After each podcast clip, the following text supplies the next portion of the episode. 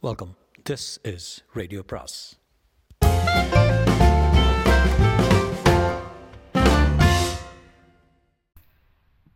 சுஜாதாவின் வண்ணத்து பூச்சி வேட்டை பாகம் ஆறு. பின்னால் இருந்து வளைத்து கட்டியவனை பிடுங்கி எறிய வேண்டும். மேலும் முயன்றால் காயப்படுத்த வேண்டும் என்று தெளிவாக இருக்க என்னை கட்டிப்பிடித்த அந்த கைகளை அப்படியே விலக்கி பிரித்து அவனை தள்ளினேன். விடு விடு விடு என்ன? என்று சொல்ல தப்பாக நினச்சிக்காத ரேகா. தப்பாக நினச்சிக்காத. நான் உன் சகோதரன் போல. உன் மேலே அன்புனால் இப்படி செய்தேன் என்று புழுகினான்.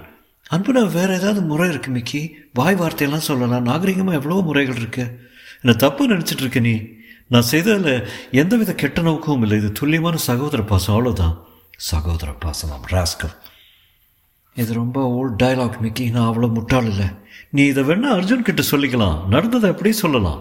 இது சினிமாவில் இல்லாத டயலாக் எனக்கு ஆச்சரியம் அளித்தது. சொல்லத்தான் போகிறேன் நான் அவர்கிட்ட இருந்து எதையும் மறைக்க மாட்டேன் என்றேன். கீதா பரிசு பொருளை பளபள காகிதத்தின் ரிப்பன் போட்டு கட்டிக்கொண்டு lovely piece Thanjavur plate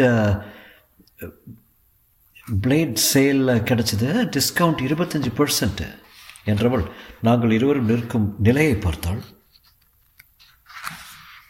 anything wrong Mickey எதுவுமே நடக்கவில்லை போல. கீத் என்ன உன் ஃப்ரெண்டு இவ்வளோ சென்சிட்டிவாக இருக்கிறாங்க கவிதையில எல்லாம் இத்தனை இன்ட்ரெஸ்ட் இருக்கிறதே முதுகில் தட்டி கொடுத்தேன் மிஸ்டேக் பண்ணுறாங்க முதுகில் தட்டி கொடுத்தா எல்லாம் தப்பு இல்லை ரேக்கா மிக்கி உண்மையை சொல்லுங்க. முதுகில் தான் தட்டி கொடுத்தீங்களா?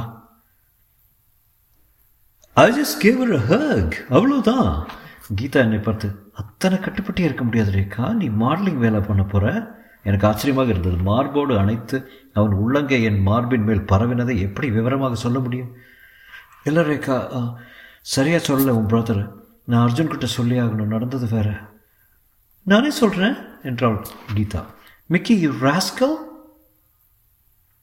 இனிமேல் என் ஃப்ரெண்ட்ஸை பாராட்டணும்னா கொஞ்சம் தூரத்தில் இருந்தே பாராட்டுன்னு இந்த மாதிரி அணைச்சிக்கிற வேலையெல்லாம் வேண்டாம் என்றாள்.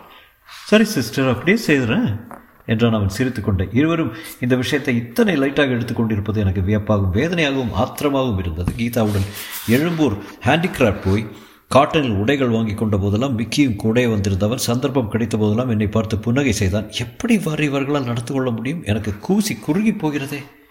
சாயங்காலம் அர்ஜுன் வழக்கம் போல லேட்டாக வந்ததும் எப்போது சொல்லலாம் என்று தருணத்தை எதிர்பார்த்து கொண்டிருந்தேன். ராத்திரி அவர் நகம் அதிகமாக வளர்ந்திருக்கிறது நகம் வெட்டி கொண்டு வர சொன்னார். விளக்கு வெளிச்சத்தில் கை நகங்களை ராத்திரி வெட்டக்கூடாது தரித்திரம் வரும்னு அம்மா சொல்லுவா என்று சொல்லி பார்க்க உன்னை வெட்ட சொல்லலை. என தானே வெட்டி கொள்ளும்போது ஒன்று சொல்வேன் கோவிச்சு மாட்டிங்களே என்றபோது அவரே மத்தியானம் என்ன நடந்தது? என்றார். நான் சொன்னேன் கீதாவை மிக்கி அண்ணன் என்னை கட்டி பிடிச்சி திடீர்னு உடனே நீ பதறி போய் தமிழ் சினிமாவில் நான் போய் போல் அவனை ட்ரீட் பண்ண கத்தினியாமே. யார் சொன்னா? கீதா தான் சொன்னா மிக்கியும் வந்திருந்தான்.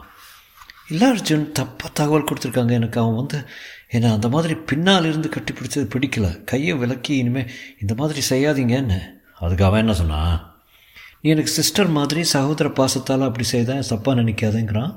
அதான் உண்மை. Look don't be so sensitive hmm? உன் ப்ராப்ளம் என்னென்னா யூ ஆர் டூ சென்சிட்டிவ் எதை எடுத்தாலும் மிகப்படுத்துகிற எக்ஸாஜரேஷன் யாராவது உன்னை தொட்டுட்டா உடனே உடனே உன்னை கற்பழிக்க வரான்னு நினச்சிக்கிறோம். மிக்கி யார் தெரியுமா? அவன் ஆட் ஏஜென்சி வச்சுருக்கான். அவன் விரும்பின எத்தனையோ அழகான பெண்கள் காலடியில் வந்து விழுவா தெரியுமா? உன்னை போல் கல்யாணமான ஹவுஸ் ஒய்ஃபை அவன் நாட தேவையில்லை. அவன் குறிக்கோளெல்லாம் புனிதமானவை. கொஞ்சம் மெச்சூராக நடந்துக்கண்ணே. மிக்கி எனக்கு ரொம்ப முக்கியமான பார்ட்னரு நானும் அவன் ஒரு பெரிய பப்ளிக் இஷ்யூ கொண்டு வர போகிறோம் அவனோட விரோதமெல்லாம் இருக்கிறது ரொம்ப முக்கியம். அப்படின்னா நான் இனிமேல் அவனை பார்க்க மாட்டேன். அவனேன்னு சொல்லாத அவரேன்னு சொல்ல. எனக்கும் கீதாவுக்கும் கூட எதுவும் வேண்டாம் இனிமேல் சரி பேசாமல் வீட்டில் எங்கள் அப்பா அம்மா கூட சண்டை போட்டுட்டே இரு.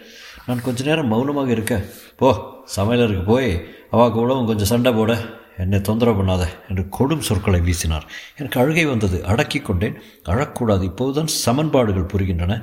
மிக்கி அவருக்கு முக்கியம். அதனால் மிக்கி செய்வதை எதையும் அவர் லேசில் தப்பர்த்தம் பண்ணிக்கொள்ளப் போவதில்லை என்று தெரிந்தது. இனிமேல் நாம் தான் ஜாக்கிரதையாக இருக்க வேண்டும். ஒருவேளை நிஜமாகவே அவர்கள் வழக்கம் அதுதானோ? நாகரிகம் முற்றினால் அதீதமான பாராட்டை காட்டும் முறை இப்படித்தானோ என்று கூட நினைக்க துவங்கியது. அப்போது அவ்வளவு சர்வசாதாரணமாக அதை எடுத்துக்கொண்டார் எனக்கு அப்படி எடுத்துக்கொள்ளவே முடியாது. அது என் ரத்தத்தில் இல்லை. அப்பா கூட என்னை தொட்டது கிடையாது. அடுத்த வாரம் முழுவதும் நான் கீதாவை கூப்பிட்டு பேசவில்லை. அவளை தான் புதன்கிழமை ஃபோன் செய்தேன். ஹாய் என் மேலே கோவமா?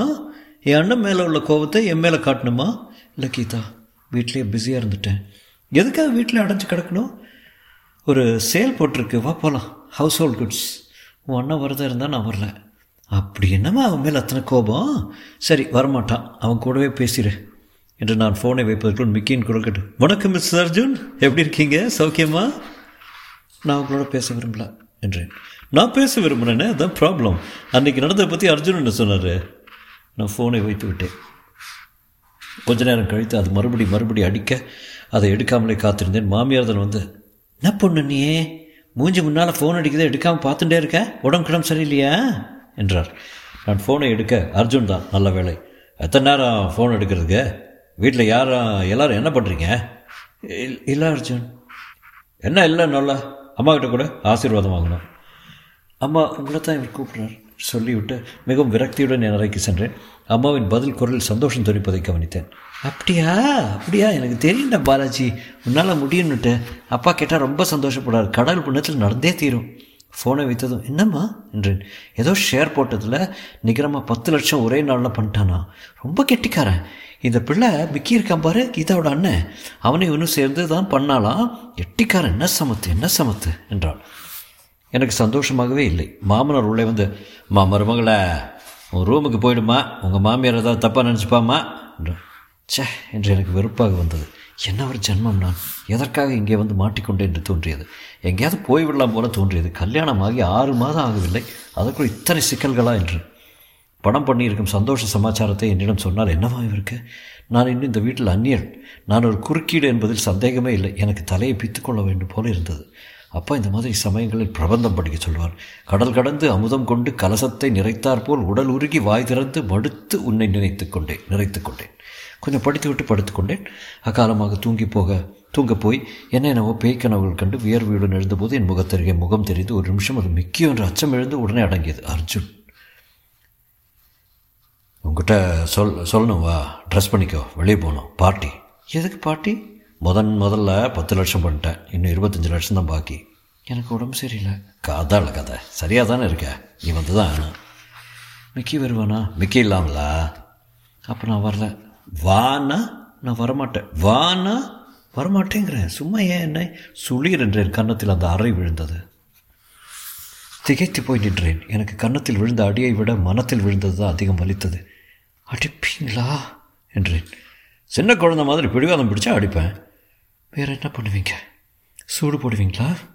நல்ல மாட்டுக்கு ஒரு சூடுன்னு பழமொழியெல்லாம் உங்கள் அம்மா சொல்கிறாளே இதை பக்கத்தரையில் கேட்டுக்கொண்டிருந்த அவர் அம்மா அர்ஜுன் இதை பாடுறா உங்கள் ரெண்டு பேருக்குள்ள என்ன சண்டை இருந்தாலும் என்ன போட்டு இருக்காத அப்புறம் நான் தான் சொல்லி கொடுத்தேன்னு கோர்ட்டில் போட்டு இழுத்துற போகிறா டில்லிக்காரா பொல்லாதவா.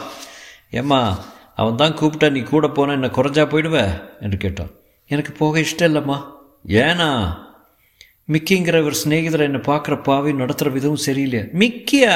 நம்ம மிக்கியா? இது என்னடா அது கூத்து பாலாஜியே பாருமா என்றார் அவரும் நம்ப முடியாது. தான் என்னவோ அதிரூப சுந்தரியா? இவ அழகை பார்த்து என் நண்பர்கள்லாம் சைட் அடிக்கிறாங்களாம் அது இவளுக்கு பொறுக்கவே இல்லையா? அவள் உன்னை பார்க்குறான்னா நீ ஏன் அவளை பார்க்கணும்? நானா கேளு. என்னமோம்மா இந்த வீட்டில் சந்தோஷம் சிரிப்புமா இருந்தது. நீ வந்தப்புறம் கொஞ்சம் கொஞ்சமாக குறைஞ்சி போய் ஆளுக்கு ஒரு திசையாக மோட்டு வலையை பார்த்துட்டு உட்காந்துட்ருக்கோம் அதனால் கொஞ்சம் தயவு செய். நாங்கள்லாம் ரொம்ப சாதாரணமான மனுஷங்க அல்பங்க. என்கிட்ட ஏதாவது குறை இருந்தால் சகிச்சிக்க வேண்டியது தான் உன் மாதிரி டெல்லியில் படித்த நவநாகரிக பெண்களோட பொறுப்பு.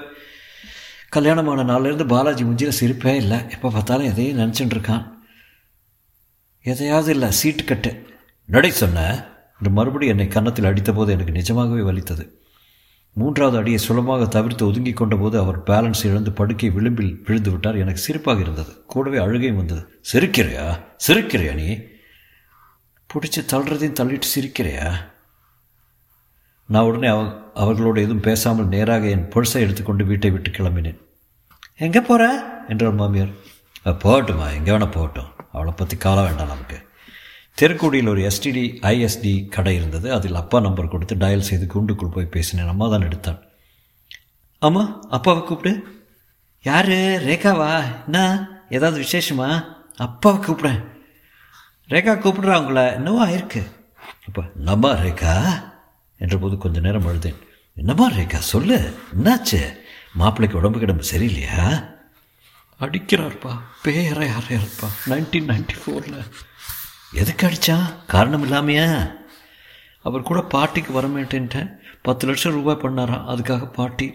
பாழும் பணம் ராப்பகலாக அதே. நிசாசகர்கள் மாதிரி துரத்துறார் முதல் லட்சம் முதல் பத்து லட்சம் அதுக்காக எதை விற்கிறோம் தெரியாத ஜந்துக்கள் போய் வாழலாம் மாமியார் சொல்லி சொல்லி கொடுக்குறா உசுப்பி விட்றான் என் மேலே சந்தேகப்படுறான் அப்பா நம்புவேளா மாமனார் கூட குலாவுறேனா எனக்கு ஏன் கல்யாணம் பண்ணி வச்சிங்க? இதெல்லாம் கல்யாணத்தில் உண்டுன்னு ஏன் சொல்லவே இல்லை நீங்கள் அப்பா என்னை வந்து அழைச்சிட்டு போங்கப்பா ப்ளீஸ் நான் வாக்கியத்தை முடிப்பதற்குள் என் கையை பற்றி டெலிஃபோன் கூண்டிலிருந்து தரதரவென்று இழுக்கப்பட்டேன். அந்த வேகத்தில் என் கூந்தல் அவிழ்ந்தது. ஆபரேட்டரிடம் நூறு ரூபாய் எறிந்துவிட்டு அப்புறம் சில்லறை வாங்கிக்கிறேன். இனிமேல் இவன் வந்தால் அலோவ் பண்ணாதீங்க. She she has gone mad என்று என்னை தலை முடிந்து கொள்ள அனுமதிக்காமல் தரதரவென்று இழுத்து மாருதி காருக்குள் அடைத்தார். எனக்கு மூச்சு திணறியது. பெருசாக மூச்சு விட என்ன சண்டை இருந்தாலும் வீட்டு நாலு சுவருக்குள்ளே வச்சுக்கணும் தெரியுமா? உங்கள் அப்பாவுக்கு ஃபோன் பண்ணணும்னு அங்கிருந்து ஃபோன் வருது. பண்ணுறது என்றார். நான் பேசவில்லை. இப்போ என்ன ஆயிடுத்து இந்த புரட்டு புரட்டுற ஆல்ரெடி நான் அடித்தது தப்பு. ஐ அப்பாலஜைஸ் என்று எதிரே இருந்த சின்ன ரெஸ்டாரண்ட்டில் ஒரு பெப்சி வாங்கி கொடுத்தால் நான் சாப்பிடவில்லை. இனிமேல் சத்தியமாக அடிக்க மாட்டேன். உன்னை தொடுறதுக்கு கூட பர்மிஷன் கேட்டு தான் தொடுவேன். சரிதானே? நான் பேசவில்லை. பேச மாட்டேன்? பேச மாட்டேன்?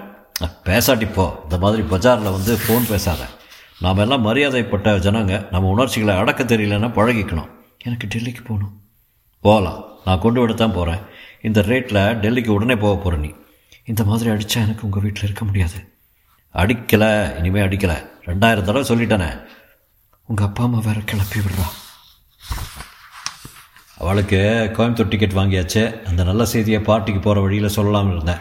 அதுக்குள்ளே இவ்வளோ ரகலை பண்ணிட்டிய. ரேகா எனக்கு எப்பப்போ கோவம் வரும்னு நீ தெரிஞ்சுட்டு அதை அவாய்ட் பண்ணி பாரு. பண்ண சின்ன விஷயத்துக்கெல்லாம் பெருசாக கோவிச்சுன்னு மூச்சையை தூக்கி வச்சுட்டு கோபம் வரும். உங்களுக்கு எப்போ வரும்னு ஐ டோன்ட் கேர் நான் டெல்லி போகணும். பாருடி யோ மை ஒய்ஃப் நான் சொல்ல நீ கேட்டாகணும். நான் எப்படி டெல்லிக்கு போகலாங்கிறேனோ அப்போ தான் போகலாம் நீ. அப்படின்னு யாரும் எழுதி வைக்கல. அப்படித்தான் அப்படித்தான். புருஷன் அடித்தான்னு போகணும்னா இந்த உலகத்தில் பொண்டாட்டி அடிக்காதவன் யாரும் இல்லை. தெரியுமா? எப்போது ஒரு முறை இந்த மாதிரி கை கலப்பு ஏற்படுத்தான் செய்யும். இதை போய் பெருசாக எடுத்துக்காத.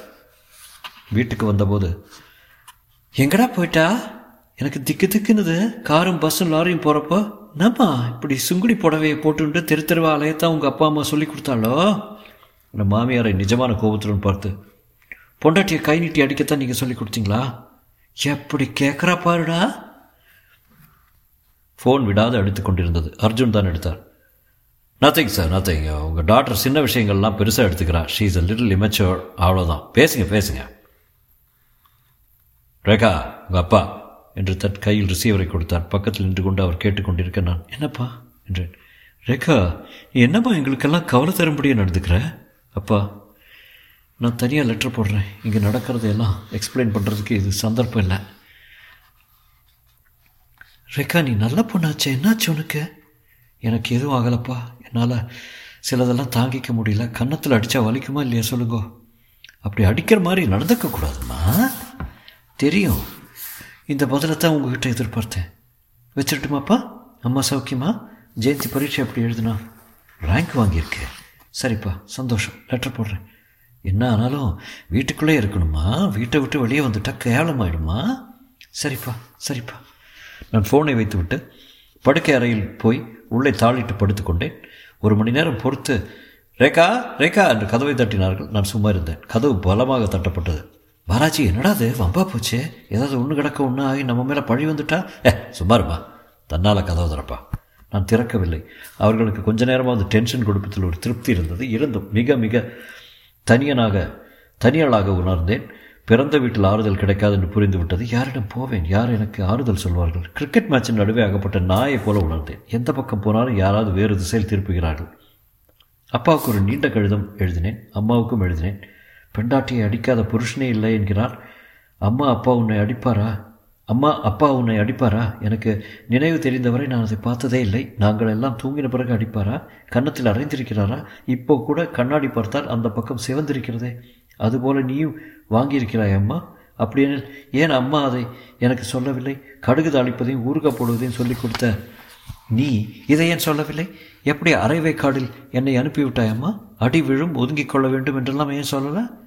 இவ்வாறு நான் எழுதி கொண்டிருக்கும்போது கடிதத்தின் மேல் நிழல் வந்தது. திடுக்கிட்டு திரும்ப அர்ஜுன் நின்று கொண்டிருந்தார் எனக்கு கவலை ஆயிடுச்சு பாத்ரூம் கதவை கையை விட்டு திறந்து உள்ளே வந்துட்டேன். அர்ஜுன் அந்த கழுதத்தை கிழித்து விட்டு என்னை மேசையிலிருந்து தூக்கி கட்டிலில் கிடத்தினார். பரிபூர்ண வீழ்ச்சி என்றால் அதுதான். சற்று முன்தான் என் கன்னம் சிவக்க அறைந்தவர் இப்போது அத்தனை சலுகைகளையும் எடுத்துக்கொண்டிருக்க நானும் பைத்தியம் மாதிரி போதிய கொஞ்சல் வார்த்தைகள் கூட சேர்க்கிறேனே இது வீழ்ச்சி இல்லாமல் என்ன? பின் நான் என்ன செய்ய வேண்டும்? என் போன்றவள் பிறந்ததற்கு இந்த அர்த்தம் ஒன்றுதான் என்று கடவுள் பணித்திருக்கிற போது சண்டை சச்சரவு இதற்கு இதை கட்டாயம் கொடுக்க வேண்டும். நான் யார்? எதற்காக பிறந்தவள்?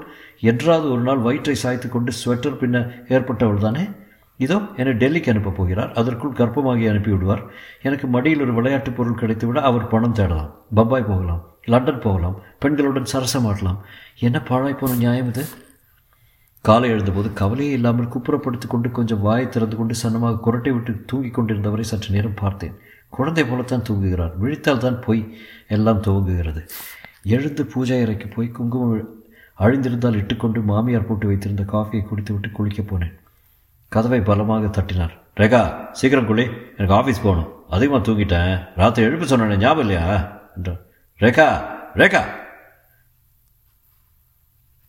முதல் நாள் போட்ட சண்டையெல்லாம் என்னாச்சு? எல்லாம் கேன்சலா என்று கேட்க தோன்றினாலும் நான் மெல்லத்தான் குளித்தேன். இரண்டு மூன்று தடவை கதவை தட்டினார் நான் திறந்து டவல் என்றேன் டவலை நீட்டி அப்படியே என்னை ஈரமாக கட்டிக்கொண்டார். பல் தேய்க்காத வாயால் முத்தமிட்டார். நான் மறுபடி குளிக்கணும் என்றேன் பெருசாக சிரித்தார். பாலாஜியே என்னடா? நம்ம அவன் குரல் கேட்க ஒன்றுமில்லம்மா சண்டை இல்லையே. இல்லைம்மா சமாதானம் படு சமாதானம் என்று என் காதை கடித்தார். போகிறது சந்தோஷமாக இருந்தால் சரி. நான் வெளியே வந்தபோது இன்றைக்கி உனக்கு ஒன்று காட்டியே ஆகணும். மத்தியானம் பன்னெண்டு மணிக்கே கீதாவை அனுப்புகிறேன் உன்னை பிக்கப் பண்ணிட்டு வரட்டும். பயப்படாத மிக்கி வரமாட்டான். இது வேறு சமாச்சாரம் என்றார் அவர் ஆஃபீஸ் போனதும் புதுசாக கல்யாணம் ஆனவா? நான் இப்படித்தான். அந்யோன்யமாக இருக்கிறத பார்க்குறது எவ்வளோ சந்தோஷமாக இருக்குது எதுக்காக போய் சின்ன விஷயத்துக்கெல்லாம் சண்டை போடுறேன் என்றார் மாமியார். நான் கூட பேசலாமா? என்றார் மாமனார். தன் மனைவியிடம். தாராளமாக பேசலாம். கல்மிஷம் இல்லாமல் இருந்தால் யார் பேச வேணாங்கிறா என்னவோ நான் தான் இந்த இடத்துல வில்லன் மாதிரி. இல்லைம்மா நீ சிலபத்தில் தப்பாக எடுத்துட்டுருவேன்னு. ரேகா நீ என் டாக்டர் காயத்ரி மாதிரி நாங்கள் சொன்னதெல்லாம் உன் நன்மைக்கு தான். எந்த அப்பா அம்மாவும் பிள்ளையும் மருமகளும் சண்டை போடுறதை விரும்ப மாட்டா. அதனால தான் நாங்கள் கோயம்புத்தூருக்கு போக எப்பவும் தயாராக இருக்கோம். இன்றைக்கே சொல்ல போயிடுறோம். நான் சும்மா இருக்கேன். என்ன சொல்ல போகணுமா உங்கள் இஷ்டம்ப்பா அப்பா. என் அப்பான்னு கூப்பிட்டியே அதுவே பெருசு. பருமா யாரும் யாருக்கும் கெடுதல் நினைக்கிறதில்ல. சந்தோஷமாக இருக்கிறதுக்கு தான். இத்தியாதி இத்தியாகி இரண்டு பேரும் மாற்றி மாற்றி டேல் காணகி உபதேசம் செய்ய நான் எதுவும் உணர்ச்சி காட்டாமல் அதிகம் பதில் சொல்லாமல் கேட்டுக்கொண்டிருந்து விட்டு அவர்கள் முடித்ததும் சட்டென்று வந்து காதவை சாத்தி கொண்டேன். இன்னும் அவளுக்கு கோபம் போகலை என்றாள் மாமியார். எவனும் தான் முரடன் கொஞ்சம் நாசுக்காக இருக்கணும். அடித்தது தப்பு. நீங்கள் அடிக்காத அடியா? பெல்ட்டால் பாப்டெல்டா பாப்பட்லாவில் எத்தனை வீறு விசி வீறு கேள் அம்மா பரதேவத ஒரே ஒரு தடவை பெல்ட்டை கட்டி உதறினதை இன்னும் ஞாபகம் வச்சுட்டுருக்கே சிலதெல்லாம் உங்களுக்கு சட்டுன்னு மறந்து போயிடும். கீதாஞ்சலி என் கணவரின் காரை எடுத்துக்கொண்டு என்னை அழைத்து செல்ல மத்தியானம் பன்னிரெண்டுக்கு பன்னிரெண்டு ஐந்துக்கு வந்தான். எங்கே போகிறோம் உன்னை முதல்ல ஒரு இடத்துக்கு அழைத்து போய் காட்டிட்டு லஞ்ச் முடிச்சுட்டு நேராக ஆஃபீஸ்க்கு கூட்டிகிட்டு வர சொன்னார் அர்ஜுன். சிஐடி காலனி என்று போட்டிருந்த ஒரு அமைதியான இடத்தில் ஒரு வீட்டை இடித்து கொண்டிருந்தார்கள். சகாய விலையில் கிரில் தேக்கு மரக்கதவுகள் ஜன்னல்கள் பழைய செங்கல்கள் கிடைக்கும் என்று போர்டு போட்டிருக்க இடிபாடுகளை மறைக்க பெரிதாக கூரை வைத்திருந்தார்கள். என்னங்க? இங்கே தான் டீலக்ஸ் ஃப்ளாட்ஸ் மார்பிள் ஆர்கேட்னு வரப்போகிறது. அதில் ரெண்டு ஃப்ளாட்டுக்கு அர்ஜுன் பணம் கட்டியிருக்காரு. ஒன்று அர்ஜுனுக்கு ஆறு மாதத்தில் ரெடி ஆகிடும் என்று ஒரு வண்ண வரைபடத்தை எனக்கு காட்டி மேஸ்திரி போல இருந்தவரிடம் அறிமுகப்படுத்தி வைத்தான். மொத்தம் இத்தனை சதுர அடி டிஷ் ஆண்டனா வசதி பேஸ்மெண்ட் பார்க்கிங் நீச்சல் குளம் ஜென்ரேட்டர் லிஃப்ட் வசதி எல்லாம் சொன்னார் இன்னும் ஆறு மாதத்துக்கு அப்புறம் அந்த வீடு எப்படி உருவாகப் போகிறது என்பதை விளக்கியது வரைபடம் இதை என்கிட்ட சொல்லவே இல்லையா அர்ஜுன் உனக்கு ஆனிவர்சரி ப்ரெசண்ட்டாக கொடுக்க இருந்தார் என்னவோ சண்டை வந்ததாமே அதனால் போய் சொல்லின்னு சொல்லிடுன்ட்டார் நாங்கள் சண்டை போட்டதை உங்ககிட்ட சொல்லிட்டு வரா இல்லை என்றாள் கீதா என்னை வினோதமாக பார்த்து நீ கோவிச்சுக்க தயாராக இருக்கேன்னு தோணுது பாரு. உங்கள் சொந்த விஷயத்தில் நான் தலையிடுறதா நினச்சிக்காத ரேக்கா நான் உன் கணவனுடைய அலுவலகத்தில் ஒரு சிப்பந்தி. உன் கணவன் எனக்கு மேலதிகாரி. அவர் கொடுத்த வேலையை முடிக்கிறேன். அவ்வளோதான் நான் ஆஃபீஸ்க்கு வரல. சாயங்காலம் அவரோட பேசிக்கிறேன். இல்லை வந்துதாகணும். கார் தேவைப்படும் அவருக்கு. பிடிவாதம் பிடிக்காது ரேக்கா நீ யார் எங்களுக்கு இடையில் மத்தியஸ்தம் செய்ய? அவள் அடிபட்ட பார்வையிடும். சாரி நான் என் எல்லையை மீறிட்டேன் என்றாள். நான் ஆட்டோவில் போய்க்கிறேன். நீ காரை எடுத்துகிட்டு போ. இல்லை ரேக்கா ட்ராப் பண்ணிட்டு போகிறேன் வீட்டில் வேண்டாம் நான் போகிறேன் ப்ளீஸ் என் கடமையை செய்ய விடு ரேக்கா ப்ளீஸ் அர்ஜுன் கோவிச்சு பாரு. யோசித்து பார்த்தது இவள் மேல் கோபம் கொண்டு எந்த பயனும் இல்லை என்று தெரிந்து காரில் ஏறிக்கொண்டேன். வீட்டுக்கு போனதும் மாமியார் எனக்காக சமைத்து வைக்காமல் எல்லா பாத்திரங்களையும் ஒழித்து வைத்திருந்தார். என்ன ரேக்கா சாப்பிட்டாச்சா? இல்லைம்மா. அர்ஜுன் கூட சாப்பிட சொன்னாலே கீதா? ஐயோ நான் எதுவும் வைக்கலையே. அவர் குரல் பதற்றம் இருந்தது. பரவாயில்ல என்று அறையில் போய் கதவை சாத்தி கொண்டேன். கொஞ்ச நேரத்தில். Rekha Rekha Ovaltine bread toast ஏதாவது வேணுமா? பசித்தது. வேண்டாம். என்றேன் ச்சே நான் ஒரு மண்டு உனக்கு ஒரு வாய் சேர்த்து பண்ணியிருக்கணும் என்றாள். பரவாயில்லம்மா எனக்கு பசி இல்லை. உடம்பு சரியில்லையா? இல்லை பசி இல்லை. அவனை பார்த்தியா? இல்லை. எதுக்கு கூப்பிட்டானா? உங்கள் பிள்ளைய கேட்டுக்குங்க. வெளியே பெருமிச்சு கேட்டது மாமனார் மாமியார் தழைய பேசுவது தெளிவில்லாமல் கேட்டது. ராத்திரி அவர் வந்தபோது என்ன ரேக்கா பாத்தியா என்றார். பார்த்தேன். ஏன் கிட்ட முன்னாலே சொல்லலை? சர்ப்ரைஸாக இருக்கணும்னு இருக்கணும்னு. உள்ளே போய் அம்மாவிடம் பேசிவிட்டு வந்தபின் வெளியே வந்தவர் வேறு மாதிரி இருந்தார். மத்தியானம் சாப்பிடலையாம இல்லை. ஏன்? என்ன கேள்வி? வீட்டில் சாப்பாடு எதுவும் இல்லை. சாப்பிடல. ஏம்மா இவளுக்கு சேர்த்து பண்ணால் என்ன குறைஞ்சா போயிடுவே? எனக்கு ஏற்கனவே இருக்கிற டென்ஷன் போதாதா? கீதா தான் சொன்னா இவன் உங்க கூட லஞ்ச் சாப்பிட்றதா? ஆமாம் சொன்னா கீதா. அதுக்காக எதுக்காக ரெண்டு பேரும் சேர்ந்து இப்படி சித்திரவதை பண்ணுறீங்க என்ன? அப்பா அவன் மேலே ஏன்டா பாயிற? நான் தான் வேஸ்ட்டு பண்ண வேண்டான்னு அவளுக்கு பண்ண வேண்டான்னு. இது ஒரு பெரிய இஷ்யூ எடுத்துக்காத பாலாஜி. இந்த சண்டை ஒரு வாரம் எனக்குள் இருந்த சைத்தான் ரசித்தாலும் மனசாட்சி அதட்டியது. என்னிடம் வந்து அப்பா அம்மா கிட்ட கூட ஃப்ளாட்டுக்கு புக் பண்ணியிருக்கிறத சொல்லலை. உங்ககிட்ட முதல்ல சொல்லலாம்னா இந்த கீதா பைத்தியத்தை சும்மா இடத்த மா மட்டும் காட்டிட்டு வா நல்ல செய்தியை நான் சொல்கிறேன்னு சொன்னால் சஸ்பென்ஸ் போட்டு உடச்சிட்டா. அந்த இடம் பிடிச்சிருந்ததா? மொத்தம் பதினெட்டு லட்சத்துக்கு கமிட் பண்ணி முதல் தவணை கொடுத்துட்டேன். ரேகா எல்லாம் எதுக்காக? நான் நீ சந்தோஷமாக இருக்கிறதுக்காக. ரெண்டு ஃப்ளாட் வாங்கியிருக்கிறதா சொன்னாலே கீதா? அது மிக்கிக்க. புதுசாக போர்ட்ஃபோலியோ கம்பெனி வச்சுருக்கோமே. அதில் அவன் தான் பார்ட்னரு அதில் பண்ண பத்து லட்சத்தை முதல்ல இப்போ இன்வெஸ்ட் பண்ணியிருக்கோம் வேண்டாம் திருப்பி கொடுத்துருங்க. என்று என்னை ஆழமாக குற்றச்சாட்டுடன் பார்த்தார் அர்ஜுன். இந்த மாதிரி பார்வையெல்லாம் விவரணம் இருக்கிறதா என்று ஆச்சரியமாக இருந்தது. அப்படியே கோபத்தை உமிழும் ஒரு சதவீதம் கூட அன்பு பரிவு போன்ற விஷயங்கள் இல்லாத வெறும் வெறுப்பு பார்வை. ஃப்ளாட்டை திருப்பி கொடுத்துடணுமா? உங்கள் அப்பா வீட்டு சொத்தா? எங்கள் அப்பா கிட்ட பணம் இருந்தாலும் இந்த மாதிரிலாம் வாங்க மாட்டார். உங்கள் அப்பா கிட்ட என்ன இருக்கு? என்றார் ஏளனமாக. இந்த பாருங்கள் சும்மா சும்மா எங்கள் அப்பாவை பற்றி பேசி அவனம் அவமானப்படுத்தாதீங்க என்றேன். அர்ஜுன் உடனே கார்ட்லெஸ் ஃபோன் எடுத்து வைத்துக்கொண்டு பத்து எண்களை அதிக அதில் பரபரப்புடன் ஒத்தினார் கொஞ்ச நேரம் கழித்து ஹலோ சார் நான் தான் அர்ஜுன் பேசுகிறேன் உங்கள் டாக்டர் ரொம்ப சண்டை போடுறா சார். எதுக்கு எடுத்தாலும் ஆர்கியூ பண்ணுறா எதிர்காலத்துக்கு இருக்கட்டும்னு ஒரு ஃப்ளாட்டில் இன்வெஸ்ட் பண்ணியிருக்கேன். இவளுக்கு அது கூடாதான் அப்பா ஏன் என்று கேட்டிருக்க வேண்டும். ஏன்னா எதிர் ஃப்ளாட்டில் இருக்கிற ஆள் இவ்வளோ முறைச்சி பார்ப்பானா? அப்சர்ட் isn't பேசு என்று ஃபோனை தோணில் தோளில் தேய்த்து என் கையில் கொடுத்தார். அப்பா இந்த மாதிரி அவசரப்படுத்தினால் என்ன செய்வேன்? என்ன சொல்வேன்? எப்படி என் கோணத்தை அவரிடம் எடுத்து சொல்வேன்? ரேகா என்னம்மா இதெல்லாம்? வயசான காலத்தில் எனக்கு இத்தனை ப்ராப்ளம் வரும்னு நான் எதிர்பார்க்கலாமா? I thought you very happy மாப்பிள்ளையும் நல்லவராக தானே இருக்காரு? ஃப்ளாட் வாங்கினா சந்தோஷப்பட வேண்டாமா? எதுக்கு எடுத்தாலும் குத்தம் சொல்லாதேம்மா? அவருக்கு அப்புறம் அழுத்து போயிடும். நான் சந்துக்காக காத்திருந்து அழுத்து போய் என்னப்பா செய்வார்? இந்த கேள்விக்கு அப்பா தயாராக இல்லை சற்றே திடுக்கிட்டு என்ன செய்வாரா? உன்னை கொண்டு டெல்லியில் விட்டுருவாரு. அதுக்கு முன்னாலே நான் வர்றேன்ப்பா. இங்கே எனக்கு சமாளிக்க முடியல. ஏன்? ஏன்? ஏனோ நான் சொல்கிறத யாரும் அனுதாபத்தோடு கேட்காத வரைக்கும் சொந்த அப்பா அம்மா கூட கூட எனக்கு நியாயம் கிடைக்காது. இந்த பாரு நியாயம் கீழெல்லாம் பேசாத ரேகா. இப்போ என்னாச்சு உனக்கு ஒன்றும் ஆகலப்பா. நான் சந்தோஷமாக சௌக்கியமாக இருக்கேன் என்று அழுதேன். ரேகா பாருமா கண்ணை தொடச்சிக்கோ ப்ளீஸ் ரேகா. என்று அவர் கேட்டதெல்லாம் எனக்கு சம்பிரதாயமான சொற்களாகத்தான் இருந்தன. யாரிடம் சொல்வேன்? யார் எனக்கு உண்மையான நட்பு? எங்கே போய் முட்டிக்கொள்வேன்?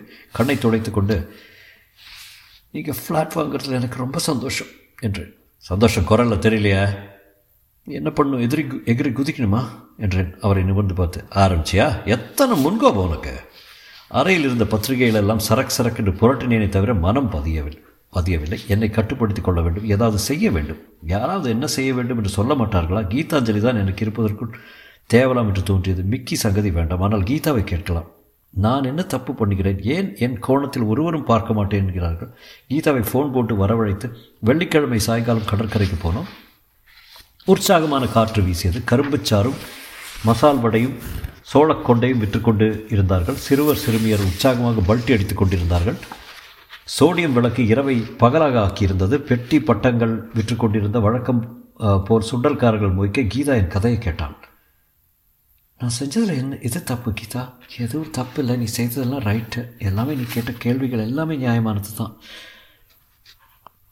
அம்மா சோசியம் பார்க்குறீங்களா சோசியம் என்று ஒரு மதுரைக்கார பெண் கையில் சின்ன குச்சியுடன் வந்து அருகில் உட்கார்ந்து கொள்ள வேண்டாம்மா என்றாள் கீதா. இருபத்தஞ்சு ரூபா கொடு ஆயுசு பூரா சொல்லிடுறேன்.